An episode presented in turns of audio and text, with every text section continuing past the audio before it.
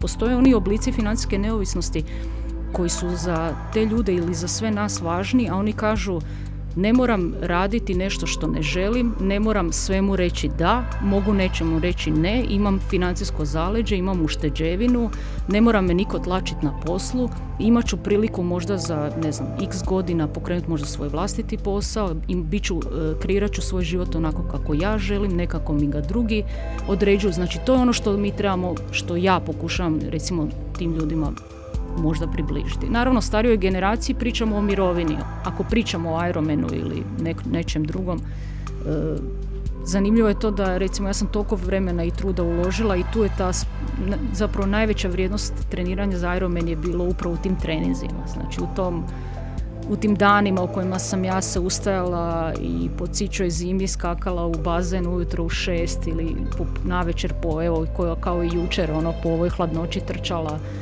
a kad ostvariš cilj, kad si završio taj Ironman, e, to je neko pražnjenje. Znači sam cilj stvarno nije, ovaj, nije me donio onu sreću koliko mi je e, pameti i, i samospoznaje donio cijeli onaj period treniranja za to. Znači, proces. proces.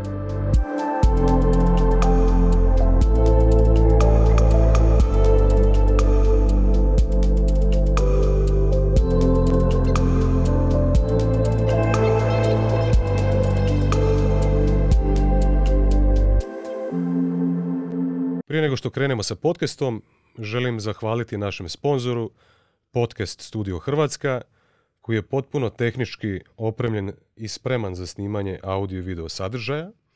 U ponudu ulazi kompletna produkcija materijala te distribucija na platforme. Glavni ciljevi su pružiti podršku svim zainteresiranima i oko sebe stvoriti zajednicu. Podcast Studio Hrvatska nalazi se u prostoru Vespa Spaces – na adresi Heinzlova 60 Zagreb.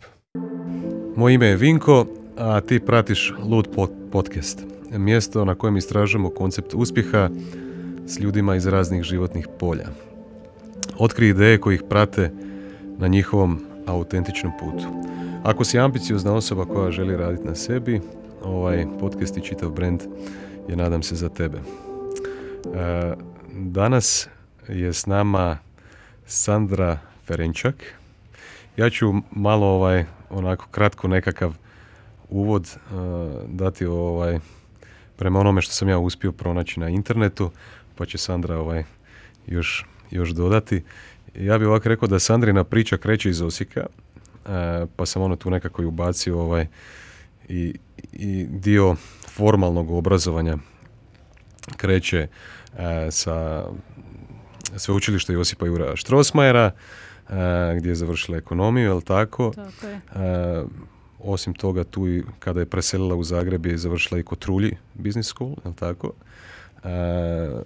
Šest godina financijski direktor Beneta koji je prodan VIP-u pa postao dio A1 sada, jel tako? Tako je. Nastavila karijeru, e, impresivnu karijeru dalje u Atlantic grupi u kojoj je sada već 13. godinu. Tako je. E sad, možda ćeš nam malo i kasnije opisati, piše na poziciji Corporate Process and Project Management Director. ne znam da li je interesantno ovaj, za slušatelje, ali ako bude, rado ću objasniti. Ok. I nekako možda nekome ovaj, ko je uspio ovaj Sandru upoznati u digitalnom svijetu, ovaj, e, digitalnoj javnosti poznata kao tetka sa, sa web stranicom ili blogom MyTetka e, gdje u ulozi autora bloga ovaj, piše o osobnim financijama i o financijskoj pismenosti. Jesam nešto izostavio? Pa dobro, dao si e, kostor priče. Ovaj, ja sam tetka ne samo u digitalnom svijetu. Od toga i krenulo. Puno sam bila poznatija, ajmo reći, samo u užem krugu ljudi kao tetka trkačica, kao tetka teta, tri nečakinje, a onda evo, kad je krenuo blog bilo mi je nekako prirodno da budem i ovaj, tetka ovaj, koja daje savjete financijske. Ali nije tako ni krenulo zapravo kao savjet. Krenulo je kao savjet nečakinjama, onda se proširilo možda i na neku širu javnost. Mm, ok. Jel nam uh, možeš reći odakle ta odakle ta fascinacija sa financijama ili sa osobnim financijama ovaj, i da, nam, da nas u, uvedeš nekako u početak toga kad je došla ta ideja, mogla bi ja ovaj, e, pisati o osobnim financijama, mm, pa ja sam, bloga. Da, ja sam ovaj, inače financijaš po struci, ovaj, samo su to druge financije, znači to su korporativne financije, opet one su različite od nekih drugih financija, to je toliko široko područje da svi mi nađemo svoj kruh zaraditi u nekoj od tih niša. I ja sam 20 godina zapravo bila neko ko je bio, evo, ono, vodio brigu o velikim sustavima, njihovim financijama, njihovim bilancama, njihovim cash flow, sve ono što što treba, međutim ovaj, nikad to za sebe nisam za svoj osobni slučaj radila, nego ono, dobijala bi plaću koji svi drugi i radila 24 sata doslovce na dan i, ovaj, i, i nekako nikad to sistematizirala, nikad pogledala možda u budućnost gdje to mene sve skupa vodi, mene osobno. Ne. I onda je došle su te neke srednje godine, ovaj, 40. tad obično neko, većina ljudi napravi nekakav ovaj, malu recenziju gdje je bio, gdje ide tako sam i ja i u biti shvatila da ono, u tom području, iako sam nazovi ekspert u ovom dijelu, ne znam, financija vezanih za firme, na, svom, na svojim osobnim financijama znam jako malo ili ništa. E, mislim, znam više sigurno od prosjeka stanovnik, stanovništva, ali i dalje je to bilo poražavajuće kad pogledam koja razina ili koje, kolike rupe sam tu imala. I onda sam počela malo se i samo obrazovati, čitati malo više. Naravno, kod nas nema ništa o tome jel, na našim lokalnim jezicima. Onda sam krenula naravno ovaj, američki portali, literatura, eh, engleski nije važno. Uglavnom eh, primijetila sam da puno toga nije primjenjivo kod nas. I drugo, ako i postoje neki prijevodi lokalni, često u tim novinama ono, budu ovaj, na tim portalima medijskim loši prijevodi, netočni prijevodi istih tekstova, loše shvaćanje toga svega i u biti sam ja tada nekako shvatila, već tad mi je pala na um prva ideja, mogla bi ja to malo možda približiti ljudima kad sebi već objašnjavam da i njima. Međutim, prošlo je par godina čak kad sam ja ovaj nekako ponovno se vratila na tu temu, znači malo sam ju stavila sa strane, vratila sam se kasnije toj temi i ovaj, evo, nije mi žao, počela sam pisati taj blog i očito ljudi su imali slične potrebe kao i ja. E, baš, baš se izjavila ovaj, u jednom članku koji sam čitao da uopće ne, mora značiti da onaj ko e, ima vještinu upravljati sa korporativnim financijama, ovaj, da je to jednako paralela da, da zna upravljati sa svojim osobnim financijama. Zašto, zašto je to tako? Jel to, ili ne bi trebali principi biti jednaki? Principi ovaj, su slični, jedno i drugo. slažem se, ali i znanje čak može biti. Znači, nekad znanje može biti čak i ograničavajući faktor. Nekad ljudi koji puno znaju zapravo su ovaj, u praktičnom smislu znaju biti jako loši.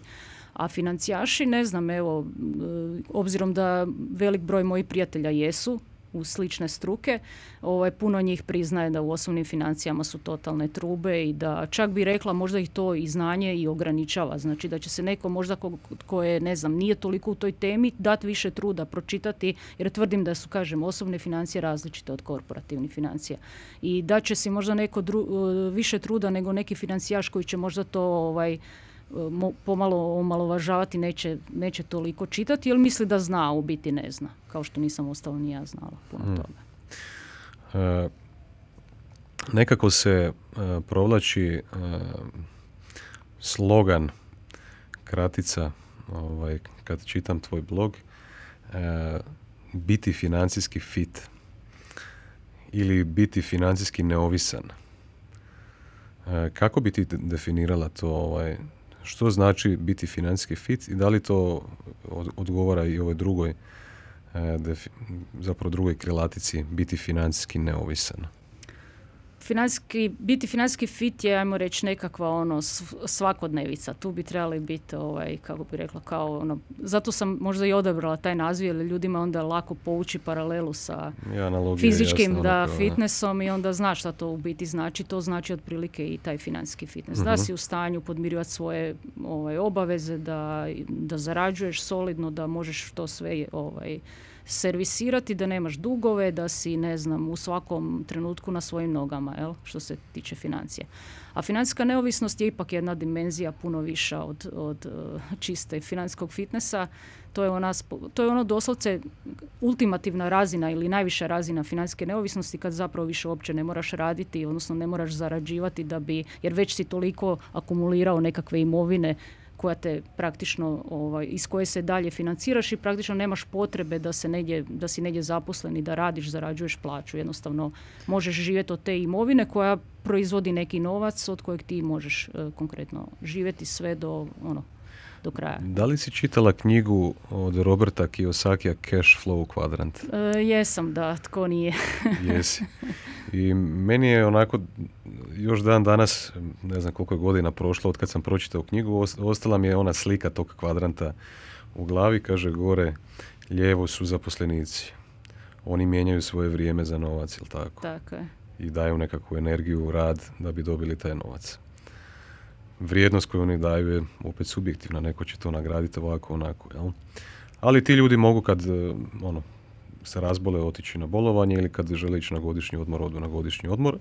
Dolje s lijeve strane su samo zaposleni, to znaju biti čak i nekakvi zubari koji imaju svoje ordinacije, pravnici koji imaju, ili odvjetnici koji imaju svoje urede i tako dalje. Oni, ili neki freelanceri danas što je popularno, ovaj, oni kad stanu sve stane. Znači ako oni ne rade, ne rade ništa. Nema bolovanja, nema godišnjeg, nema ničega. Kad oni ne rade, nema novaca. Gore desno su poduzetnici i dolje e, desno su investitori. I ti zapravo kad govoriš o financijskoj neovisnosti u, u tom, recimo, cash flow kvadrantu, toj analogiji, investitori su oni koji mijenjaju, zapravo koju daju novac da bi stvarao nekakav novi novac. Poduzetnici su oni koji angažiraju druge ljude da bi mijenjali svoje vrijeme, energiju, znanje, vještine da bi oni dobili novac. E, da li je bitno, da li misliš da možemo ostvariti financijsku neovisnost u bilo kojem od tih polja u, tom kvadrantu? Mislim da da i da nije ovaj potrebno da, da svi težimo istom. Znači da pače, ali je sigurno lakše u nekom, biti u nekom kvadrantu ili nekom iz nekog kvadranta bit, mu je lakše doći do financijske neovisnosti činjenica da kad ti doslovce daješ svoje vrijeme isključivo za, za, ono, za, zbog novca daješ ono, tvoje vrijeme zapravo je jedini ovaj, faktor koji ulažeš, moraš zarađivati, to je najteži put. To je činjenica. Ali kroz nekakav oblik, da, samo zapošljavanje isto tako može biti. Ljudi nekad se nađu u poziciji da još više rade, jel? kad rade za sebe nego što mhm. rade za nekog drugog. Ne znači nužno da jesu i bogatiji samim tim. Eh, onda poduzetnik bit nosi svoje probleme, jel? onda mhm. si odgovoran za druge, dok investitor je sigurno najkomotnija pozicija, ali treba dugo vremena da dođeš do toga. I tamo treba puno znanja isto tako, pronaći prave projekte i koji će da li, da li osoba koja je zaposlenik unutar neke organizacije može ujedno biti investitor? Može, mi možemo svi biti investitori. I to je ono o čem ja pišem baš najviše na blogu je da zapravo što si mlađi, što ranije to shvatiš, sa, puno, sa malo kapitala možeš napraviti velike stvari. Znači to je poanta cijele priče. Nažalost, velika većina ljudi koji svraća na blog je već u nekoj fazi srednjih godina i onda tu dolazi ta moment shvaćanja još šta sam sve mm. propustio ali nikad nije kasno. Znači doslovce to onda znači da jednostavno možda nije cilj ona konačna financijska neovisnost, znači to stvarno da ne moraš više raditi, to je teško si iko može to priuštiti ovaj, ali je činjenica da možeš si olakšati puno život ili neku starost. Jer činjenica je kod nas pogotovo, a i drugi sustavi u Europi vrlo slično, mirovine neće biti dovoljne za neki normalan, normalan život. Znači, to je drastično rezanje životnog standarda kakvog smo imali možda za, dok smo radili. Je, to je, ajmo reći, onaj još blaži oblik a onaj loš oblik je da doslovce nemate ono za, za svakodnevicu. Znači danas umirovljenici primaju koliko 2800 i ne dobijaju ni 3000 kuna u prosjeku. Znači evo danas bilo ko od nas da si zamisli kako izgleda život sa 2800 kuna. Ne. Pa nek je to i nešto više od toga, opet je to praktično ono samo za režije i za hranu. A to nije, ja bih rekla, nešto što, čemu bi mi trebali težiti i trebali bi stvarno ako ništa drugo, kažem, država se neće pobrinuti za nas, ono o čem ja pišem, ajmo se pobrinuti dok god možemo mi sami za sebe. pa onda kažem eventualno pronaći neki posao, nekakav dodatno možda način zarade koji će ti onda omogućiti, kod nas jako malo ljudi gleda taj dodatni način zarade, znači doslovce, to je isto jedna ono, možda problem mindseta ovdje u ovim krajevima, a postoje razne mogućnosti, pogotovo sada. E, kako se ja to shvatio, recimo ovako, e, čovjek može raditi na tome da da radi na svojim vještinama, da, da podiže svoju vrijednost ovaj, na tržištu rada ili tako dalje, ali s obzirom na to može doći potencijalno u situaciju gdje će zaraditi više novaca, jel tako? To je jedan segment ili jedan stup, znači kako zaraditi više novaca, onda je drugi stup ovaj o kojem ti pričaš kako to što si zaradio pametno raspolagati s time da bi jednog dana već kako kažeš, mladi nažalost još uvijek nemaju tu svijest o tome da a di je mirovina daleko je to di je 60 godina, di je 70 godina. Ti zapravo više govoriš o ovome kako to što si zaradio ili što ti je nekakvi ono monthly income ili mjesečni ovaj prihod, kako pametno raspolagati s tim. I, I pogotovo ono, ako ti kreće rasti recimo e, mjesečni prihodi ako, ako tvoje vještine ti ulažeš u sebi i tako dalje, odjednom si, ne znam, voditelj u nekoj firmi, pa si direktor u nekoj firmi, pa si godinama direktor, pa dobiješ bonus nekako, pa dobiješ ovo ono. I odjednom high life, ono super, pa može se kupiti još nekakav auto, pa može se otići na ovaj godišnji odmor, pa može ovako, može onako. Ovaj, vrlo brzo zapravo izgubimo kontrolu nad, nad, nad svim tim. E, zapravo tu onda nekako najviše počinje ovaj priča ovoga što ti sad trenutno radiš, jel tako? Tu si nekako dvije teme dotakao o kojim ja volim pričati dosta. Jedna je da mladi kada mladima pričamo, mladima sad ja sam već pričam kod Svi pričamo samo mladima. A i onako osjećam se baš tetka kad kažem mladima. Ali ja reći, neko koji je 20 godina e, počeo je raditi, e, teško je toj osobi približiti koncept mirovine. I to je u redu. Mislim, ja nisam sa 20 godina mislila o mirovini ili ono, briga me bilo iskreno o tome. Ovaj, pričamo, tim ljudima treba e, govoriti o financijskoj neovisnosti. Znači, financijska neovisnost, kažem, onaj krajnji oblik teško je dostižan, e, ali, je, ali postoje oni oblici financijske neovisnosti koji su za te ljude ili za sve nas važni, a oni kažu ne moram raditi nešto što ne želim, ne moram svemu reći da, mogu nečemu reći ne, imam financijsko zaleđe, imam ušteđevinu, ne mora me niko tlačiti na poslu, imat ću priliku možda za, ne znam, x godina pokrenuti možda svoj vlastiti posao, im, bit ću, e, kreirat ću svoj život onako kako ja želim, nekako mi ga drugi određuju. Znači to je ono što mi trebamo, što ja pokušavam recimo tim ljudima možda približiti. Naravno, starijoj generaciji pričamo o mirovini, ono, dolaziš u neku fazu života kada ovo što si radio koliko si uspio od toga sačuvati, to će ti biti vrlo važno za taj neki ono segment ili e, dio života u kojem možda više nećeš ni, ni zbog zdravlja moći toliko raditi, niti ćeš htjeti. Znači možda ćeš htjeti stvarno uživati u onome nekom periodu sa unucima ili već što god. Znači dvije su poruke, a teško ih onda ako pričamo o mirovini mm. e, nije, nije dobar pojam, zato ne volim tu riječ mirovina, ali mi nemamo bolji, nemaju ni Amerikanci, ono pričaju svi o tom retirementu koji je zapravo niko ne zna što je to. Ovaj, ili je to neki zastario koncept. Znači, po meni je ta financijska neovisnost ključna, to je sloboda i zato ona po meni ono temelj svega. Znači, kad si ti doslovce slobodan si čovjek, ne može, ne postoji osoba na ovom svijetu koja je slobodna, a istovremeno i financijski ovisna. uh Znači, to dvoje ne postoji, bar u mojoj glavi, ja to ne mogu sebi predočiti uopće. Znači, čim ti si ovisan o nekom izvoru prihoda, ti moraš voditi jako puno računa o toj strani koja je tebi zapravo, jel? E, koja ti ovaj, daje te novce. E sad što se tiče ovog, ovo s čem ti govoriš i što ja pokušam također ljudima približiti je ono, svi kroz neki svoj radni vijek e, napredujemo, nadam se.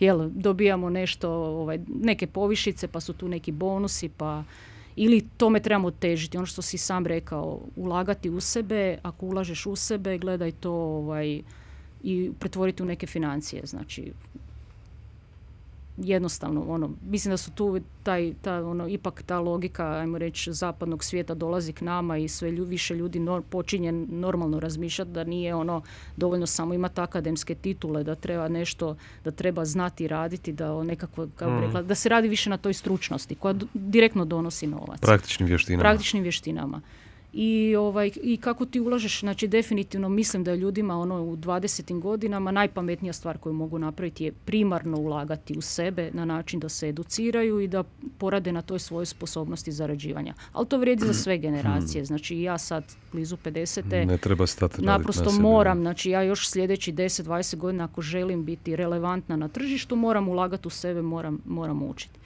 I sad hoću reći, kroz to sve nekako e, vrijeme povećavaju nam se primanja, ukoliko nam se i životni stil e, mijenja uh nabolje, drastično, ili prati tu, e, tu dinamiku povećanja, mi zapravo nećemo biti u stanju ništa sa strane ostaviti.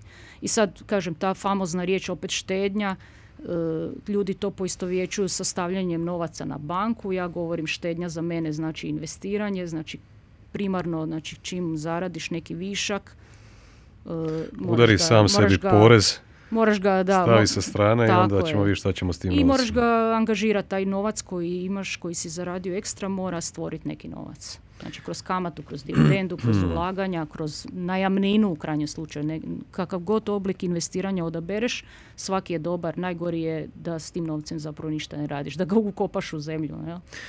E, zapravo, ajde sad onako neka osoba penje se na toj ljestvici recimo nekako je korporativno ovako onako i sad do, došla osoba na nekih 25 tisuća kuna primanja pa ima i partnera koji je ne znam na 15 tisuća kuna primanja ovaj što za naše prilike su jako lijepi novci. E, naravno po, po meni osim, osim ove činjenice da, da prvo moramo doći u priliku da se zarazimo s tim nekakvim idejama osobnih financija, investiranja i tako dalje, moramo doći nekakvu priliku, moramo ili samostalno uzeti pa se osvijestiti, pa kreniti čitati knjige, čitati recimo blogove kao što su tvoji, pratiti nekakve ljude, od njih nešto naučiti. E, naravno, to je, početna točka je ta informacija, jel tako? A, druga stvar koja, koju ja tu vidim kao veći problem, osim te informiranosti, ljudi su neki informirani isto i oko prehrane i oko treninga i tako dalje, pa nažalost ne, ne poduzimaju nikakvu akciju, jer ne mogu napraviti tu promjenu. Onda je taj psihološki problem, e, emotivni, e, gdje je teško sada kada ne trebaš, kada je sve lijepo, kada je ovo, kada je ono, ti sam sebi udariti porez pa reći, ne znam, 25%, 30%, 40% ću svojih e, mjesečnih prihoda stavi sa strane, ja neću otići na skijanje, ma neću ovo, neću ono, joj pa zašto ne treba mi taj skupi hotel ili ne znam šta, stavi sa strane, kako tu e, emotivnu ovaj, psihološku barijeru preći već ako imaš nekakvih e, znanja ili puno je događaja kroz dan, puno je događaja u životu, pa sad treba ipak izdvojiti vrijeme i energiju da bi se skoncentrirao na to i da bi napravio nekakav konkretan potez, jel? Koji, I koji je to ono, kako proći tu emotivnu barijeru i koji bi onda, ajde sljedeće pitanje, koji bi onda bio neki prvi logičan potez da kreneš prema financijskoj uh, fitnessu? Da. Pa, uh, ako krenemo od kraja, znači, ljudi štednju, odnosno ovo što si sve rekao, štednju doživljavaju primarno kao odricanje i to je najveći problem. Ja pokušavam kroz to pisanje i puno pišem o financijskim ciljevima kada ti imaš cilj koji je dovoljno vrijedan za kojeg želiš raditi, ja sam sebi zacrtala tako neke ciljeve tipa ono trčala sam maratone pa Ironman pa znam da ne mogu se sjetiti jučer pa sutra da nići na trku. Znači da mora postojati neki vremenski rok period kojim se ja moram odricat uh, nekakvog možda druženja s prijateljima hrane nekakve koje bi rado jela ovaj, i moram puno uložiti u, u, sebe, odnosno u trening da dođem do te točke da bi ja stvarno ostvarila taj svoj cilj. Po meni tako vrlo slično i u financijama. Znači ako nađeš dovoljno važan cilj, Je li to kupnja nekretnine, je li to pokretanje posla svog, je li to edukacija u inozemstvu, je li to edukacija možda za svoju djecu sutradan u nekakvom inozemstvu. Znači da im osiguraš možda nekakvu drugačiju, drugačiju budućnost možda ili ili neke prilike koje ti nisi imao. Šta god bio taj tvoj financijski cilj za kojeg ti utvrdiš da je vrijedno za njega raditi, onda štednju ne doživljavaš kao odricanje, nego kao ulaganje. I zato pokušavam ljudima reći dajte primarno razmišljajte o ciljevima. Gdje želite, što želite i za 5, 10, 15, 20 Što bi vas moglo motivirati sada tako je, u ovom što trenutku s obzirom na ta Tako da vas to što ste niste otišli na vikend ili na ski, vikend skijanje ne boli jer znate da ćete da taj novac ili to što ste se toga potencijalno odrekli je zapravo ulaganje u nešto puno vama vrijednije sutradan. Ono što ljudi rade, gledaju jedni druge, pa onda u biti nemaju, ne, prvo ne postavljaju nikakve životne ciljeve, to vjerojatno i tvoji mm. gosti dosta ovaj, e, komentiraju. E, nije stvar cilja da ga ti ovaj, nužno moraš ostvariti, nego je stvar cilja da, da je to put na kojem se ti razvijaš. Ne? Mhm. Pa onda onda nekako kad ga staviš, ja, ja volim zapisati svoje ciljeve na papir, e, onda kažem, gledam unatrag godinu dana, ništa nisam ostvarila, gledam unatrag deset godina, sve sam ostvarila. Znači to je ono što, što je po meni ključ e, i, i, i to je valjda, čak onda se sjetim uvijek, ono Bill Gates je to baš rekao, da pocijenjujemo, precjenjujemo što možemo u godinu dana, pocijenjujemo što možemo napraviti u deset. I baš to se, evo, meni doslovce ovaj, svake godine napravim se tu nekakvu analizu šta sam, ne znam, prije imala u tim svojim tekicama i skužim da je to tako. E to su ista stvar i sa financijskim ciljevima. A neki, kako, pitaju me ljudi što su financijski ciljevi. Ono, vrlo jednostavno to su životni ciljevi samo koji traže komponentu novca, jel trebaju novac da bi se ostvarili. Pa takvi, malo je ciljeva koji ne trebaju novac. Ili trebaš ako se želiš ono educirati, opet moraš negdje nešto ulagati. Mhm. Tako da to je vrlo, ono, život i financije su strašno isprepleteni. Tako da nema tu po meni ovaj e, nema tu ono neke stroge granice a ovo što si rekao emocije su e, općenito financijska pismenost je nekakve su tri komponente uvijek se to ljudi misle da je to samo znanje što je zapravo znanje najmanja komponenta i to ona priča što sam s početka govorila moji kolege financijaši tu su jaki čak i prejaki možda u tom dijelu ovih poznavanja osnovnih koncepata ali to je možda jedna trećina ukupne pismenosti. Onda pričamo o nekoj drugoj važnoj trećini, nazovimo je disciplina. Znači na neki način ovo da se pomalo kontroliraš kao i sa hranom. Mhm. Kad ljudi žele ovaj, skinuti koju kilu, mislim nije da možeš sve baš jesti. I treća komponenta što je posebno u financijama izražena su emocije, odnosno stav prema novcu. Uvjerenja. U Hrvatskoj uvjerenja. Znači u Hrvatskoj su stavovi prema novcu katastrofalno loši. U smislu mm. ono doslovce novac se smatra, novac je tu da se troši, e, živi se samo jedno. Ili novac je nužno zlo isto, ili novac kvari ljude. A i to da ne govorite, ni ne, da, to, to ni ne komentiram, ali više prevlada ovaj stav da i onako ne mogu ništa ono sa ovo malo crkavice što zarađujem pa onda mm. bolje da to ono potrošim jel na danas na bilo što e, ne postoji taj koncept gledanja unaprijed, štednje, razmišljanja o budućnosti, e, razmišljanja što ću jednog dana kad ne budem mogao, tako da ono generalno taj, u tom dijelu smo mi kao nacija generalno loši. Znači u tom dijelu smo potpuno financijski nepismeni. A možda u samom komponenti znanja i nismo tako loši, odnosno možda smo na razini čak nekih drugih mm. europskih zemalja. Poznavanje složeno, kamate, inflacije, ne znam i tako, diverzifikacije. Ti neki pojmovi su nama čak i poznati, ali ovo, odnos, kažemo, ubija nas odnos prema novcu. I tu vidim najveći problem. I to je ono isto što pokušavam ljudima reći. Postoje ciljevi za koje je vrijedno raditi i stavite se ih na papir i to je to radite na njima. Ajde sad kad pričamo o ovim, uh, ove tri komponente koje si spomenila, znači prvo je informacija, to je nekako ovaj znanje, teorija, drugo je disciplina, treće si rekla emocije. kao nekakve emocije, zapravo naša uvjerenja ovaj, koja isto utječu na to. Uh, ovo je drugi, druga komponenta disciplina, ne znam, jesi čula, mislim to je sad toliko rašireno, pa pretpostavljam da jesi, ovaj, da su naši slušatelji čuli, gledatelji, onaj marshmallow test. Znači gdje su maloj djeci, ne znam, od 3, 4, 5 godina starosti, da li ono jedan kolačić ono, ili što li je to bio taj marshmallow i rekli su im ako uspiješ izdržati x minuta ti ćeš dobiti ovaj dva još tak, taka ista.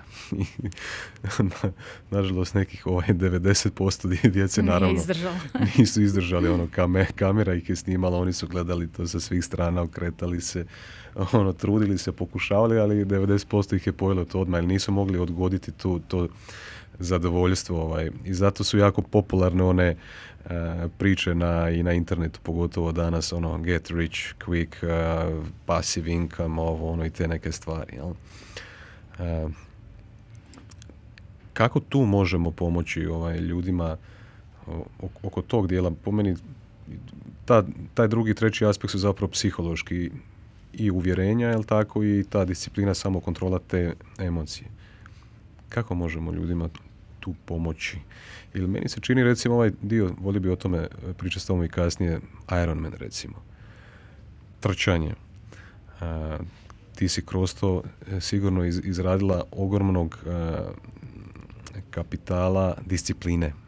Jel tako? Tako je. Koji ti pomogao u svim drugim segmentima tvog života, jel? Da, ne znam, e, ovaj primjer koji si dao, važno je reći ono što se događalo, jel, te su, tu su djecu analizirali i pratili godinama poslije i shvatili da ovi koji, ova djeca koja su se uspjela oduprijeti tom nagonu da pojedu taj kolačić, a evo iskreno da su mene stavili, ja vjerujem da bi ja to pojela bez, bez ovaj dalje. Tako da ne, niko ne zna od nas kako bi se ponio u tom trenutku, ali, ali očito se neke te stvari već, već formiraju u toj maloj, u toj mladoj dobi, ovaj, već smo tu formirane kao osobe. I, i, to istraživanje pokazalo znači da su djeca koja su se odubrila tom e, nagonu da to pojedu ovaj, pokazalo je veće uspjehe kasnije u životu. Jel? Sad, nešto tu je u toj samodisciplini. E, kako ljude tome, opet tvrdim stvari motivacije, znači nema tu. Morate pronaći ono što mene je konkretno motivirao taj Ironman ili što god to bilo za nekog drugog. I znam da je za tako nešto potrebno vremena, odricanja, truda, tu nema ovoga, e, nema prečica. Ja možda jesam takva osoba da ono doslovce se mogu izdisciplinirati, ali vjerujem da se svi mogu izdisciplinirati. E sad, što je, što je potrebno? Potrebna je ta motivacija, ništa drugo. Ja mislim da je to mišić kao bilo što drugo u životu. Tako je. Očito i ti kad si krenila trčati nisi mogla istrčati 42 km, tako? Ma, mislim, prve priče su sa povraćanjem završile nakon kilometar, tako da ne, nema... To, znači, svi smo, svi smo početnici, ne, čega god da se prihvatimo, jel? Samo je pitanje vremena, truda i dokle god nam je stalo da dođemo, u ostalom, ako pričamo o Ironmanu ili nečem drugom, e, zanimljivo je to da recimo ja sam toliko vremena i truda uložila i tu je ta zapravo najveća vrijednost treniranja za Ironman je bilo upravo u tim treninzima. Znači u tom u tim danima u kojima sam ja se ustajala i po cičoj zimi skakala u bazen ujutro u šest ili po, navečer po, evo, kao i jučer, ono, po ovoj hladnoći trčala a kad ostvariš cilj, kad si završio taj Ironman, e, to je neko pražnjenje. Znači sam cilj stvarno nije, ovaj, nije me donio onu sreću koliko mi je e, pameti i, i samospoznaje donio cijeli onaj period treniranja za to. Znači proces taj. proces taj. Tako da, znači čak i ako ne dođete do cilja, ovo sve, sve vrijedi. Vrijedi pokušati. Znači ne odustati odmah jer naravno evo, meni je drago da sam to završila, ali iskreno da se ja osjećam sad nešto posebno ili drugačije radi toga, ne, imam, imam kvačicu u, u nekakvom svom, ovaj, ajmo reći, uh, triatlonskom CV-u, ali trenutno, evo, a pet godina poslije ja, ja, ja sam, kako bi rekla, izgubila sam velik dio te forme i ne osjećam se ni malo uh, Ironman danas, ono, osjećam se, evo, onako, normalno ništa posebno, jel? fizički spremna. E, doćemo na, na, na, tu temu malo kasnije, vrlo interesantno. E, ajde, još ćemo se zadržati na, na ovom dijelu, pa ćemo, sad smo nekako pričali o makro ovaj, stvarima, možda vezano uz financije, pa psihologija i te neke stvari. E, još ćemo kratko se tu zadržati, pa ćemo onda pokušati proći malo u konkretnije stvari da, da ljudi baš dobiju neki how to, recimo, prvi e, konkretan, praktičan. E, prije nego što ta pitanja krenem postavljati, e, znači, daj mi reci kako vidiš e, tu ulogu recimo partnera ili ipak nismo mi ono svi kao vukovi samotnjaci u ovom svijetu, u ovom životu, ali tako imamo nekakve ljude pored sebe. Uglavnom treba gledati tu priču kao nekakvu najmanju jedinicu nekog društva, to je obitelj, jel tako? Ono, sad imaš nekog partnera, muža, ženu, što god, djecu ili takve neke stvari. E, kako to e, sa partnerom zajedno ovaj, ući u, u, u, svu tu priču, pogotovo ako postoji konfliktna uvjerenja ili takve neke stvari. Nisam, ne znam da li si pisala o tome ovaj, Jesam, pisala sam i o, o, ajmo reći, o važnim pretpostavkama za brak, gdje sam naravno kroz prizmu financija a i o rastavama. Znači, e, poanta priče je da na financijsku e, neovisnost ili na ukupnu vrijednost imovine brak pozitivno utječe. Mislim, brak, zajednica, pričamo sad, ne, koristim političke termine, nego govorimo o, o suživotu dvoje ljudi koji kombiniraju i svoje financije i ako to pametno rade, e, bit će za 70 do 80% bogatiji od samca. Međutim, kada dođe do rastave, sve slika se potpuno obrće. Ne? Znači, onda osiromašenje je naglo i jedne i druge strane. Tako da, važno je, kako bi rekla, užasno je važno. Kažu da je to jedna od najvažnijih financijskih odluka u životu, a to je odabir partnera. Znači ne koliko ćeš štedjeti, ne koliko ćeš i po kojim stopama prinosa ćeš zarađivati, nego koja je osoba s kojom dijeli život ja bih rekao općenito uspjeha u životu. A da ne govorimo, da, ja kažem, držim se financija jer to je područje koje proučavam, ali vrijedi za sve. Znači. Tako, da je to ono, e, i mislim da je Warren Buffett baš rekao da to i financija, a i općenito ovaj, e, podrška koju je on imao doma je njemu omogućila da on zapravo radi to što radi, ne, ima takve fantastične rezultate. Tako, da je to po meni, evo da, esencijalno ono što je problem je i što si sam rekao, svi mi donosimo neke svoje stavove o novcu. Obično je to formirano ono u obiteljima, od roditelja. Mi toga nismo ni svjesni. Mi nikakve edukacije u školama nemamo o tome. E, to su i često i tabu teme doma. uh I onda dolaziš tako u nekakavu e, vezu. E, napravila sam neku anketu na blogu koliko ljudi je, a pričamo o financijski pismenijim čitateljima nego možda nekoj široj populaciji. Znači ljudima koji ta tema financija zanima svraćaju na moj blog, nisu, ne, mm. ako ih ne zanima jednostavno samo produlje. Znači oni nešto o tome ipak znaju, pa ipak jedno 80% ljudi nije o svom, sa svojim partnerom prije sklapanja braka ili ulaska u nekakav zajednički život uopće razgovaralo o financijama ja bi to povukla paralelu, to je kao da ono ne razgovarate o, o tome hoćete li imati ili ne djecu ili hoćete li ono kako ćete odgajati tu djecu ili kako su vam religijska, politička da, dosta je to osjetljiva tema zapravo među partnerima. Ovaj, što A je, užasno važno, da. tako je. I onda e, ta, taj suživot može biti pozitivan za oboje, a može biti negativan za oboje. Znači uh neko može ući sa totalno zdravim stavovima pa e, preuzeti loše navike svog partnera, a i obratno. I ono što evo radim dosta individualno s ljudima i sve češće mi se javljaju i parovi. Znači to je zapravo idealna kombinacija kad se dvoje ljudi zapravo jednako žele čuti isto i mm. onda se dogovaraju jer tu kažem u toj sinergiji se može stvoriti jako puno. Ali se isto tako može i jako puno potrošiti, ajmo to tako reći. Ajmo sada preći na ovaj konkretni dio Znači, financije, se, financije su tolike kolike, jesu, zanemarit ćemo taj dio uh, tog investiranja u samog sebe, možda sa ta primanja rastu. Uh, prva stvar koju možemo napraviti, pretpostavljam, nekako ovaj, budžetirati stvari.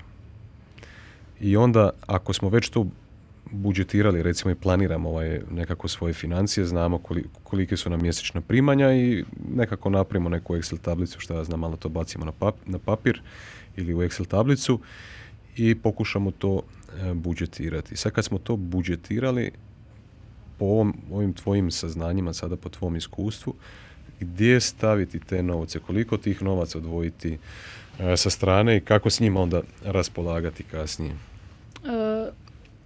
E, Prva stvar koju treba neko kad se želi početi baviti sa, sa svojom financijskom situacijom napraviti je uh, sagledat svoju bilancu. Znači to je neto imovina. uh Sad prevodim i za financijaše i nefinancijaše. To je zapravo popis sve imovine i svih obaveza. Jedno minus drugo je ona neka tvoja, nazovimo ju vrijednost, jedno minus drugo je ono koliko si ti u svom radnom vijeku od onog što si zaradio uspio sačuvati. Znači bilo da to je neki novac koji imaš na računima, bilo je to neka nekretnina koju si kupio, nekakva mirovinska štednja, nekakve ulaganja u nekakve fondove, dionice, što god, minus krediti, minus dugovanja i sve to. E, tu, tu je nekakva prva dijagnostika važna, znači ako ste u nekakvim dugovanjima da nisu stambeni krediti ono veliki ono znak opasnosti. Ovaj tu znači ljudi ka, ono odmah mogu reći minusi po računima, potrošački krediti, e, minusi znači oni revolving krediti po, po kreditnim karticama. Najveće zlo ja to zovem u financijama. Znači te stvari prvo, prvo morate napraviti nekakvu ono self-assessment, znači diagnostiku gdje sam danas i odmah eliminirati ove ajmo reći ono e, loše stvari iz svojih, e, iz svojih knjiga, to tako recimo. Onda dolazi ovaj dio koji si ti rekao, planiranje. Godina dva, ova sljedeća, znači 2022. sad kažem već sljedeća, ali to je tu smo prihodi troškovi. Ono što ja nisam zagovornik, e, a možda ćete čut često i čitati, tog nekakvog slijepog praćenja troškova ili evidencija. Tu se ljudi brzo iscrpe. Ja svakom dam mjesec dana uvrh glave da si prati možda dva troškove. To mogu, mogu biti stvarno oni najanalitičniji među nama da to rade. Ono što ljudima pokušavamo svijestiti je od, e, ako koji su to iznosi recimo ako se, ako se ovaj, koji su iznosi štednje koji bi zadovoljili tvoje cilje. Pričali smo s početka. Znači ako ti imaš neki cilj da ne znam za 5-10 godina imaš tu i tu sumu koja je namijenjena tome i tome, onda koliko ti to štednje zapravo treba. Kad ti definiraš koliko ti štednje treba, znači ako je to 5, 10, 15, 20%, tretiraš to kao režije. Znači ako prva stvar od prihoda oduzimaš one troškove koji su ti neophodni za život, znači to su režije, to su hrana, to je transport, šta god. Nakon toga ide od sebe, što si rekao, porez, mm. znači štednja, investiranje, i ono što mi ostane to mogu potrošiti na što god već želim. Znači, kod nas ljudi obično razmišljaju obratno, troškovi koje moram podmiriti, nakon toga idu želje i želje, a nakon toga što ostane ide u štednju i investiranje. E sad, koliki će to postoci štednje biti? E, nažalost, mi se krećemo kao nacija od 0 do 5% otprilike prihoda i to samo ovi koji štede, ne pričamo ovi koji, koji ne štede, koji su mm. znači još u lošijoj situaciji. E, da bi da za neku normalnu, ja bih rekla, starost i odvajanje za starost bi mi trebali biti negdje oko 20%. To, to je onaj iznos zapravo koliko ja smatram. 20% svojih primanja mjesečnih bi trebalo sa strane. Tako je, biti namijenjeno okay. štednji i investiranju kao minimum. To ja to su moji parametri. I, i što onda napraviti recimo s tih 20%? Ako je tih je, 20% da je to recimo 5000 kuna. Šta radi s tih znači, postoje 20%? Da, već unatrag, ne znam, pet godina nismo ni blizu imali ovolike opcije investiranja kao danas. Znači, ono što ja ne zagovaram je špekuliranje. Malo smo proveli prije... O kriptu smo pričali O kriptu smo malo prije pričali. Znači, ne samo kripto, pričamo i o zlatu. Znači, bilo koja ili slična imovina koja zapravo, koja tebi ne donosi nikakve prihode, nego samo očekivanje da će neko drugi sutradan od tebe kupiti to što ti imaš po višoj mhm. cijeni. Znači sve, kad god se kladiš na porast cijene je zapravo špekuliranje. Jel? Mhm. Uh, ja mislim da postoje pametniji načini investiranja e, postoje, ja puno pišem o tim fondovima, ovim e, ETF-ovima, znači fondovima kojima se trguje na burzi. Osobno najviše u njih ulažem zato što ja smatram za njih da su dobar instrument, ali je isto tako nije to, kako bi rekla, morali bi ljudi ih razumjeti točno kako, kako u njih investirati, jer investicijska strategija moja i tvoja nisu iste. Znači ljudi moraju razumjeti E, zašto sam ja odabrala određene stvari za svoj portfelj, a zašto neko drugi, kako neko drugi treba odabrati svoje. Ili neko ima 20 godina, neko 50 godina, isto ima drugačiju strategiju investiranja. Znači nema jednoznačnog odgovora na ovo tvoje pitanje. Ako si mlad, vrlo jednostavno je, možeš si priužiti puno veći rizik, pred tobom je veliki period investiranja, možeš ući u nešto rizičnije stvari, pritom po meni najrizičnije što ja osobno vidim su dionice, ali kažem, ovo sve drugo, ako izuzmemo sve špekulativno, po meni je ovaj, to jedan ono dugoročan dobar, dobar put. Ajde ako znamo da se trenutno ne obraćamo profesionalcima koji profesionalno misle ovaj, se baviti investiranjem i baratati novcem, jel? Znači ako neko jel za to ovaj, sam te čuo da si rekla u nekim mjestima za to treba odvojiti ozbiljnu ovaj, količinu vremena, energije i dodatno se educirati, ali za nekoga ko se, se pokušava dobro gospodariti svojim osobnim financijama bez da je profesionalni investitor, odvojuje se sa strane 20%. E, ti često spominješ e, one indekse kao što je recimo S&P 500, koji je ono, košarica američkih e, kompanija koje spadaju, spadaju po taj indeks.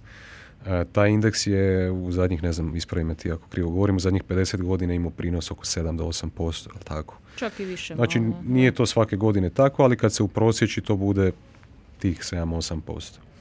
Kako mogu recimo ljudi, da li po tebi onda pametno svih tih 20% staviti recimo u nekakav indeks ili kako bi ti ovaj pristupila to? Pa upravo o tome pričam. Znači taj prvo S&P je ajmo reći neki primjer svjetskog indeksa, on prati konkretno američke kompanije. Vi možete odabrati neke druge koji prate na primjer sve svjetske kompanije, najbolje svjetske kompanije. Znači ne morate ići isključivo Amerika. E, ja ga dajem kao primjer jer on je benchmark, s njim se uspoređuje. Znači ako vi zaradite Evo bilo je sad primjer kraje godine, hrvatsko tržište je zaradilo ne znam 19% i to je odličan rast. Međutim eh, S&P je napravio 28%. Znači kad znači tome služi da se usporite jeste li dovoljno dobri, znači super je 19, ali 28 je još bolje. Ne? Tako da eh, to ne znači da ljudi moraju u to investirati. I druga stvar, ovo što sam rekla, eh, jedan paradoks. Od kad su se pojavile ove kripto, kriptovalute i kripto ulaganja, S&P odjednom postao u percepciji mlađih ulagača niskorizična investicija. A radi se o vrlo o, o indeksu, dioničkom indeksu koji je po prirodi vrlo volatilan i rizičan. Znači, percepcija ulagača se promijenila na način da, da sad smatra S&P, kažem, niskorizičnim ulaganjem, a zašto on zapravo nije. Iako, evo, zadnjih 100 godina praktično ima 10% povrati, ali to vam može značiti jedne godine plus 30, druge godine minus 20. Mislim, to nema pravila, jel? Ovaj, ono što, što je važno, evo sad interesantno, eh, je ljudima, znači naj, naj, kad pričamo o što si rekao, da treba znanja, znači kad bi ljudi išli birati samostalno financijske instrumente, dionice, obveznice za svoj portfelj, eh, kupovati kupovati dionice određenih kompanija i tako si slagati na nekak način svoj portfelj. E, to je puno rizičniji sport nego praćenje indeksa. Znači, I vremenski puno zahtjevno. A vremenski užasno zahtjevno. Traži puno znanja, znači lako je kupiti, vremenski je to par sekundi što se tiče par klikova na aplikacije, ali ako hoćeš razumjeti zašto si kupio neku kompaniju, što ta, kakva kompanija ima cash flow, kakav je poslovna perspektiva, koliko dugo pa čak i ako želiš kratko držati tu dionicu, moraš znati po cijeni po kojoj si, ćeš ući, po cijeni koju ćeš izaći, što ako dođe do promjena cijena. Znači, to je cijela jedna struka iza toga za koju mi niko od nas nema vremena indeksno investiranje u indeksne fondove ti omogućava da investiraš u te iste kompanije, ali da disperziraš rizik, da ne kupiš jednu, nego da kupiš već konkretno evo u S&P-u 500 kompanija koje... Vjeruješ indeksu zapravo. Vjeruješ tržištu. Znači, ako će, ako će američka, konkretno ako pričamo o S&P-u, ekonomija ići naprijed, i vrlo izgledno da će i indeks pratiti e, te postotke rasta i da ćeš i ti biti dobar. I ti si zapravo u tom trenutku ulozi pasivnog investitora. Tako, ali Ne baviš se aktivno s tim. Tako je. Znači, ali samo kažem, S&P je jedan od primjera, toliko geografski imate razne mogućnosti investiranja i sektorski i geografski, tako da ja, ja uzimam njega kao nekakav ono orijentir ljudima da znaju otprilike gdje su. Sad kad smo ovaj, pričali o tome, znači neko ko nije profesionalac može se pasivno ovaj, baviti s tim kao pasivni investitor. Spominjali smo ovaj te e, indekse kao što je S&P 500. E, ja nisam nikad praktično to napravio. E, I sada moje trenutno uvjerenje kao ono, znaš, kad, kad pričaš o nekim stvarima koje su ti nepoznanica, joj, to izgleda kompleksno, ovako, onako. E, pa iskreno nisam nikad i otišao na Google i, i utipkao how to invest in S&P recimo ili nešto. Vidiš, moraš čak i na engleskom, ovaj, zato što pretpostavljam... Možeš sad i na hrvatskom. Sad možeš i na hrvatskom, tako ja tako. Baš doslovce tako se i ovaj, zove post. Kako e, tako se zove post, eto. A, da li je to toliko kompleksno? Ajde probaj ono u par kratkih crtica da ljudima maknemo tu neku to uvjerenje da je to ono sad ne znam koja komplikacija danas. Jer ljudi misle da tu trebaju nekakvi brokeri, ovo, ono, vamo, tamo, da se moraš prijaviti negdje. Ne znam. Znači, vrlo je jednostavno e, ovo što ti pričaš, izbor brokera, to je stvar tehnike. Danas imaš aplikaciju koju svaku drugu doslovce ju downloadaš i... Uh, Koja je aplikacija u pitanju? Pa recimo mlađi investitori vole taj trading 212 recimo e, postoji eToro e, postoji jedan ozbiljni broker Interactive Brokers e, u Hrvatskoj Optim Trader postoji robo savjetnici Finax i slični. Znači postoji nekoliko varijant opcija ajmo, uvijek morate kupovati preko brokera. Znači to da to što imate aplikaciju i dalje u pozadini je to kuća odnosno brokerska kuća preko koje kupuješ ali to je to je kako Ali nikoga mi ne moramo zvati i s njim se Mislim, morate identificirati se, uploadat svoju osobnu, znači to je vrlo... Sigurno je pojednostavljeno u odnosu na ono kak je bilo prije deset godina. Mm, prije si imao tradicionalnog brokera kojeg si kod njega morao otvoriti račun i ti njemu daješ doslovce usmeni nalog, on za tebe kupuje. Sad je razlika to da ti doslovce sam kupuješ, prodaješ, ali ti broker daje platformu. Ali i dalje moraš proći postupak registracije. Znači najkompleksniji dio je registracija koja zna biti sada doslovce u ono u, u 15 minuta ili dva, pola sata gotova. Znači sad pitanje od brokera do brokera, od situacije do situacije. Znači instaliraš aplikaciju eToro, prođeš e, prijavu. Prođeš prijavu i, ili kažem i, i, jednostavno se registriraš, počneš trgovati. Ne. Tako da taj dio, zato ja smatram da je to najmanje važan dio u cijelom procesu jer je to bilo koja vrlo slična priča kao i ne znam bilo koje drugo otvaranje računa i početak trgovanja. Ono što moraš razumjeti a za razliku od aktivnog trgovanja kojem smo pričali za šta trebaš ipak škole i, i godina i iskustva i puno gubitaka, prvo da dođeš do toga da nešto i zarađuješ jer imat ćeš sreće na početku kao u kladionici, poslije ćeš skužiti, radit ćeš greške jer ćeš biti jako ovaj, bahat pa ćeš vrlo izgledno i puno toga izgubiti i onda ćeš kroz taj proces učiti, ali to su godine, znači to niko od nas nema vremena. Ovo čem smo pričali pasivno investiranje, znači ovaj, doslovce ipak se moraš educirati, ali to je po meni jedno popodne ili možda par dana čitanja što mog bloga, što nekih drugih blogova da razumiješ u što ćeš investirati. Znači ovo par klikova to svako može odraditi, ali doslovce da razumiješ e, koliko je, koji je portfelj ili kakva vrsta e, fondova ili dionica ili šta god već kupuješ za tebe najbolja i, na, i odgovara onome što su tvoji financijski ciljevi. A mhm. ciljevi su ti, zato važno je razumjeti, e, to zvuči komplicirano, ali se svodi na to da koliko vremena misliš tu investiciju držati, znači jer što je kraći rok e, držanja investicije, ona je podložnija riziku, znači možeš, ono, nećeš ti se možda i tvoja investicija oporaviti, a, a trebaju ti novci, morat ćeš izaći iz nje, znači ako imaš dulji rok e, ili period investiranja pred sobom, možeš biti nešto, možeš biti nešto, ovaj, ajmo reći, e, slobodniji u riziku, koliko imaš godina e, i kakve prinose očekuješ. I onda sukladno tome napraviš nekakav svoj investicijski plan koji ćeš se na neki način držati. Tako da nema, ono, nema univerzalnog pravila, sama tehnika kupovanja je vrlo jednostavna, ali moraš sebe poznati, jer recimo prošle godine tržište je palo u jednom trenutku 30 i ne znam 5%, što su ljudi u tom trenutku radili? Pametni su kupovali. Manje pametni su prodavali jer su gubili ovaj, Znači, moraš sebe poznati što ćeš u tom trenutku raditi. Što ne znači da, da bi se u nekim drugim tržišnim okolnostima ne znači da se ne može nešto drugo odigrati. Pa onaj koji je bio pametan prije bude glup i obratno. Znači, jednostavno rekla bi sve je jednostavno, ali moraš poznavati neke ključne pojmove, ključne stvari, kako tržište funkcionira. To nisu edukacije od ne znam godina, to su edukacije od nekoliko sati, ali, ali, moraju, ali traže ipak razumijevanje. I onda je lako napraviti par klikova i kupiti e, kupit bilo što na toj platformi. A, bliži nam se ovaj naš susret polako kraju, pa ćemo završnih par pitanjaca. E, ajde nam probaj kroz sve ovo što smo sad ispričali malo volim pitati goste da, da, da, da malo opišu svoju nekakvu dnevnu rutinu ili nekakve navike koje su te možda dovele do ove pozicije gdje si sada da, da, da radiš na visokim funkcijama u, u, u, bitnim korporacijama, recimo ovdje kod nas u regiji, da si došla do, do pozicije da si se osvijestila oko svojih osobnih financija, da, da inteligentno ovaj, raspolažeš sa, sa tim svojim novcima i tako dalje. Kako izgleda jedan tvoj dan, ono, od, od polaska u krevet pa do buđenja, pa ono sve, sve nekako između? Da, ima sam puno modela, ali jesam poklonik tih nekakvih rutina.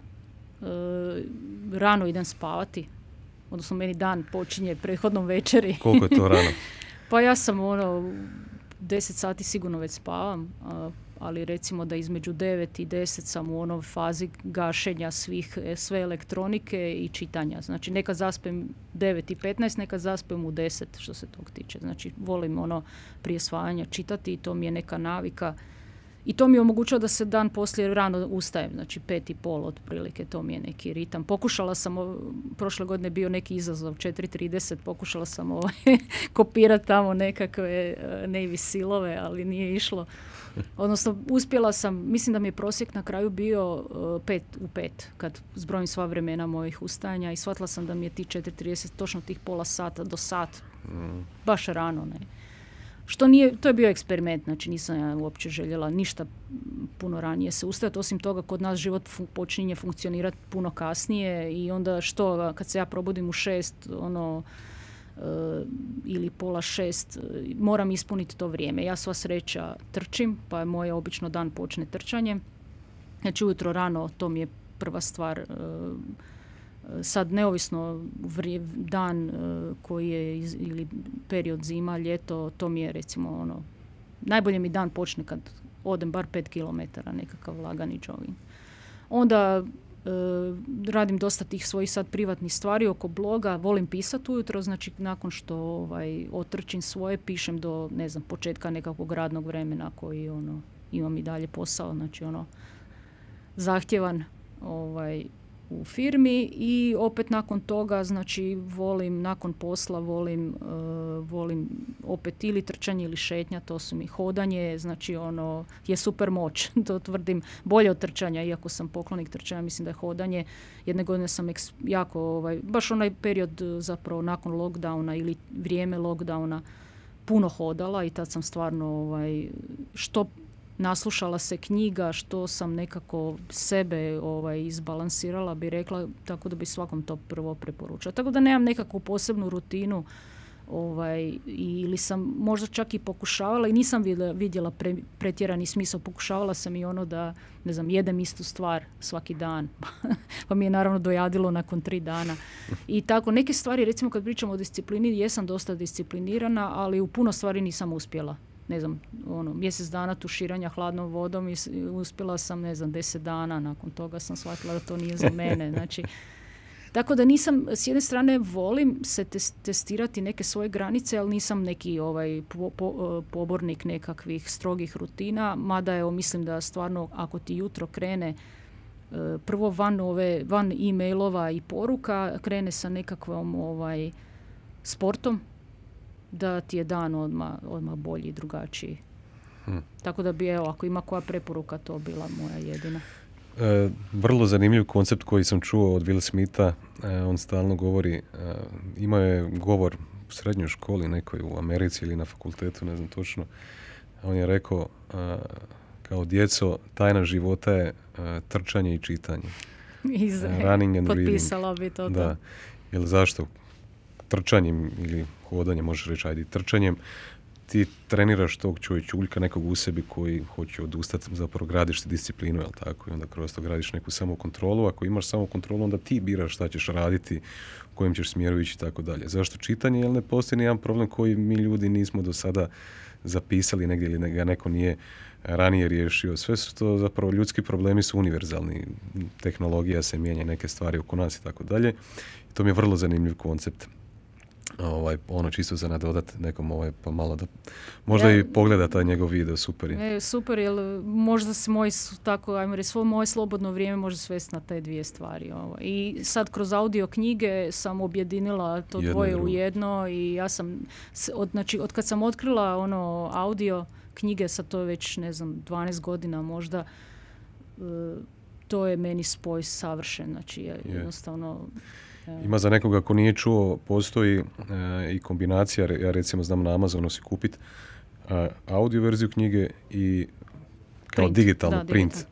I onda ima jedna tehnologija koju oni koriste, zove se Whisper Sync. Znači ti možeš recimo navečer u krevetu čitat knjigu, mm staneš i sutra se provodiš, ide, ideš trčat i onda slušaš, on točno nastavi tamo ti pričati gdje si ti na stavu sa čitanjem. Znači aha, sinkronizira se ovaj jedno i drugo. Daj mi reci čemu se najviše veseliš u zadnje vrijeme? Pa ne znam, iskreno, ono, druženja s svima, mislim da mi fali jako onaj period pred, e, kad smo normalno živjeli, rekla bi tako, i, i, i evo, veselim se tim prilikama, puno su rijeđe nego prije kad se okupimo onako u nekom sad možda manjem krugu, ali evo, nažalost, očito još i te stvari ovaj, moramo pričekati, ali ono, druženje s, druženje s prijateljima, mislim, nema bolje od toga, i s obitelji, naravno. Imam još dva pitanjica i onda smo gotovi. E, šta si naučila? Meni je, meni je to onako još uvijek u, u, u fazi želje Iron Man. E, dva si Ironmana završila. Što si naučila kroz ta dva određena Ironmana? Meni je to izuzetno impresivno o, to što si ovaj, uspjela to postići. Pa znači traži disciplinu i treniranje, ali prije svega to je jedan veliki marketing. Znači i savršen marketing kad tebe uvjeri da si ti da ćeš ti završetkom te trke biti ne znam doslovce Ironman.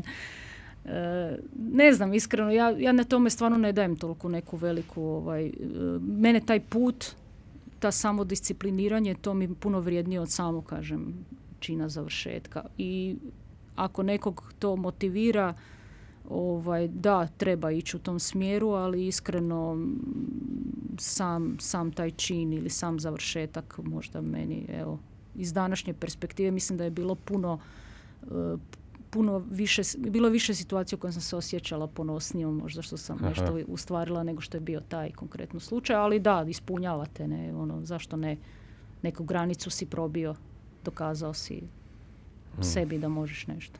Zadnje pitanje, kako izgleda život tvojih snova? pa pričali smo i o tome malo, ja sam, ovaj, volim, volim taj neki mir, nekakvu, evo, ako volim čitanje, ako volim trčanje, šta mi treba? Znači, ne treba mi puno, treba mi zdravlja prije svega i tako mi, ono, moj, moj nekako puno prirode, druženja s ljudima, boravka u prirodi, trčanje, čitanje, to je meni, ne treba mi nekakva posebna lokacija, niti mi trebaju ne znam kakvi novci, tako da mislim da mogu... Tamo si već. Tamo sam već, da. Baš Neka sitna optimizacija još i to je to. tako je, da. Imam dosta, trenutno ovaj, dosta uh, sati u danu ne mogu trčati i čitati, ajmo tako reći. Pa evo, to ću pokušati optimirati da si puno više vremena ostavim za to. Sandra, hvala ti puno na gostovanju u Lud podcastu. Hvala tebi na pozivu. Hvala ti na svemu što, što radiš e, i što ovaj, pokušaš ljudima pokušavaš ih osvijestiti o bitnosti ovaj, financija, osobnih financija e, na, na tvom trudu i radu. E, I evo, jedan, jedna velika podrška s moje strane. Nadam se da, da, će, da će doći ovo do, do publike, da, će, da ćemo barem nekoga promijeniti i potaknuti na, na nekakvu promjenu za kraj gdje te ljudi mogu pronaći i da, da, da nauče nešto ovaj, dodatno pa evo, sad mogu reći da je onako slobodno kad upišete tetka, ovaj, e, više neće izbacivati nužno nekakve videe s nekim tetkama tamo, nego će možda čak izbaciti nešto s mog bloga, ali u svakom slučaju mytetka.com Eh, ili me potražite na Facebooku, eh, malo nešto ima i na Instagramu, nisam tako toliko aktivna. Na LinkedInu naravno povežimo se ako želite eh, i to je to. Mislim da sad nema puno ljudi u Hrvatskoj koji se bave ovom temom pa ćete me brzo naći, pogotovo kažem ako upišete tetka financije, to je to. Super. Hvala ti. Hvala tebi. ekipa, E, čujemo se, gledamo se za dva tjedna. Uživajte.